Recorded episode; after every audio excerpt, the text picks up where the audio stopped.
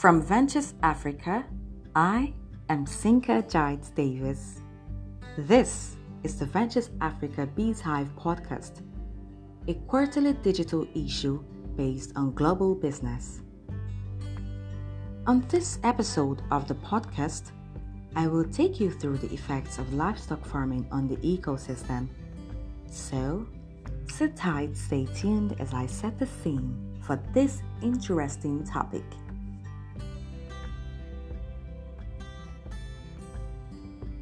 Over time, humans have grown to depend on animals for food and related byproducts, work, and a variety of other uses. Now, to meet these demands, they have domesticated species of mammals, birds, reptiles, fish, and arthropods. These animals have become what we know as livestock. Despite the fact that livestock farming has social, cultural, and economic benefits, the process still comes at a cost to the environment. Today, the world's growing population is constantly demanding higher levels of livestock products to satisfy an increasing appetite and population. By the year 2050, the world's population is estimated to jump to 9.6 billion. Now, have you ever wondered if the planet will be able to host so many more humans? Is it even possible to produce enough food for such a huge population? At this point, I'm sure you have quite some thoughts and questions already running through your mind. So, stay tuned as I share with you some pros and cons of livestock farming on the ecosystem and how we can create a balance in our livestock farming activities to preserve our environment.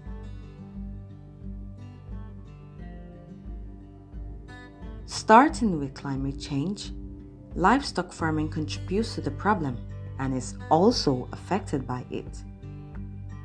An estimated 8 to 18% of human caused greenhouse gas emissions come from livestock, which generates 14.5% of global greenhouse gas emission and as the climate shifts and average temperatures continue to rise, animals will suffer from heat stress, more parasites and diseases, and reduced quality and availability of feed. Secondly, deforestation. Forests are the natural habitat of over 70% of the world's plant and animal species. Forests help lower the risk of sudden climate change and also tone down the impacts from natural disasters. But sadly, many species of animals and plants are becoming extinct because of deforestation. The rapid rate at which trees are being cut down can harm communities that depend on forests for their livelihood. Hence, it is very correct to say that the conversion of forests into agricultural land and livestock ranches is one of the major causes of deforestation, which is being done to meet the rising demand for food.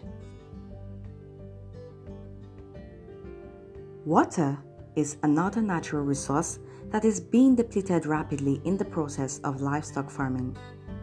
Did you know that 70% of our planet comprises water, but only 2.5% of it is fresh water. About 92% of the fresh water is used for farming purposes, and one third of it is used for rearing livestock and manufacturing animal products. Livestock farming creates a huge carbon footprint and has a very high global warming potential. This has a high impact on the environment as well as on us humans. Now, we have seen the different issues that can arise from livestock farming and are already arising from it in our ecosystem. And definitely, there are solutions. What can be done? We have a very big role to play in balancing out the process of livestock farming in the ecosystem. And here are some of the actions we can take. We could change our dietary patterns. Changing dietary patterns in high meat consuming populations in both developed and developing countries theoretically holds potential for reducing environmental impacts. So, cutting down on the consumption of dairy, meat, and eggs are, and going vegan is a great option.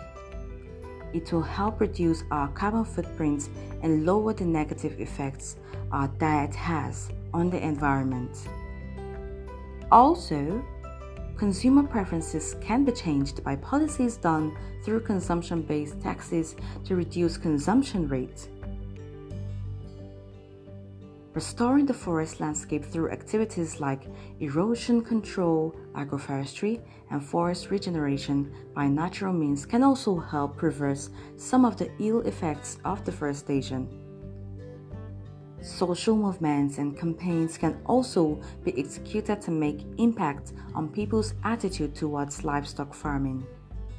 These are just a few of so many more actions we can take to preserve our ecosystem while we are still involved in livestock farming.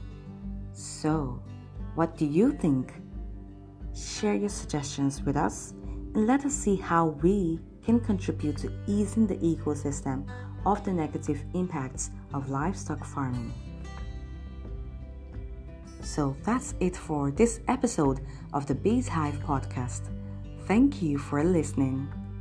Stay tuned to our channel for more interesting and informative conversations.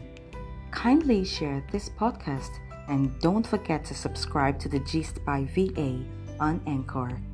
To remain update, updated with our content and activities, follow us on our social media platforms at Ventures Africa on Twitter, Instagram, Facebook, and LinkedIn. Thank you.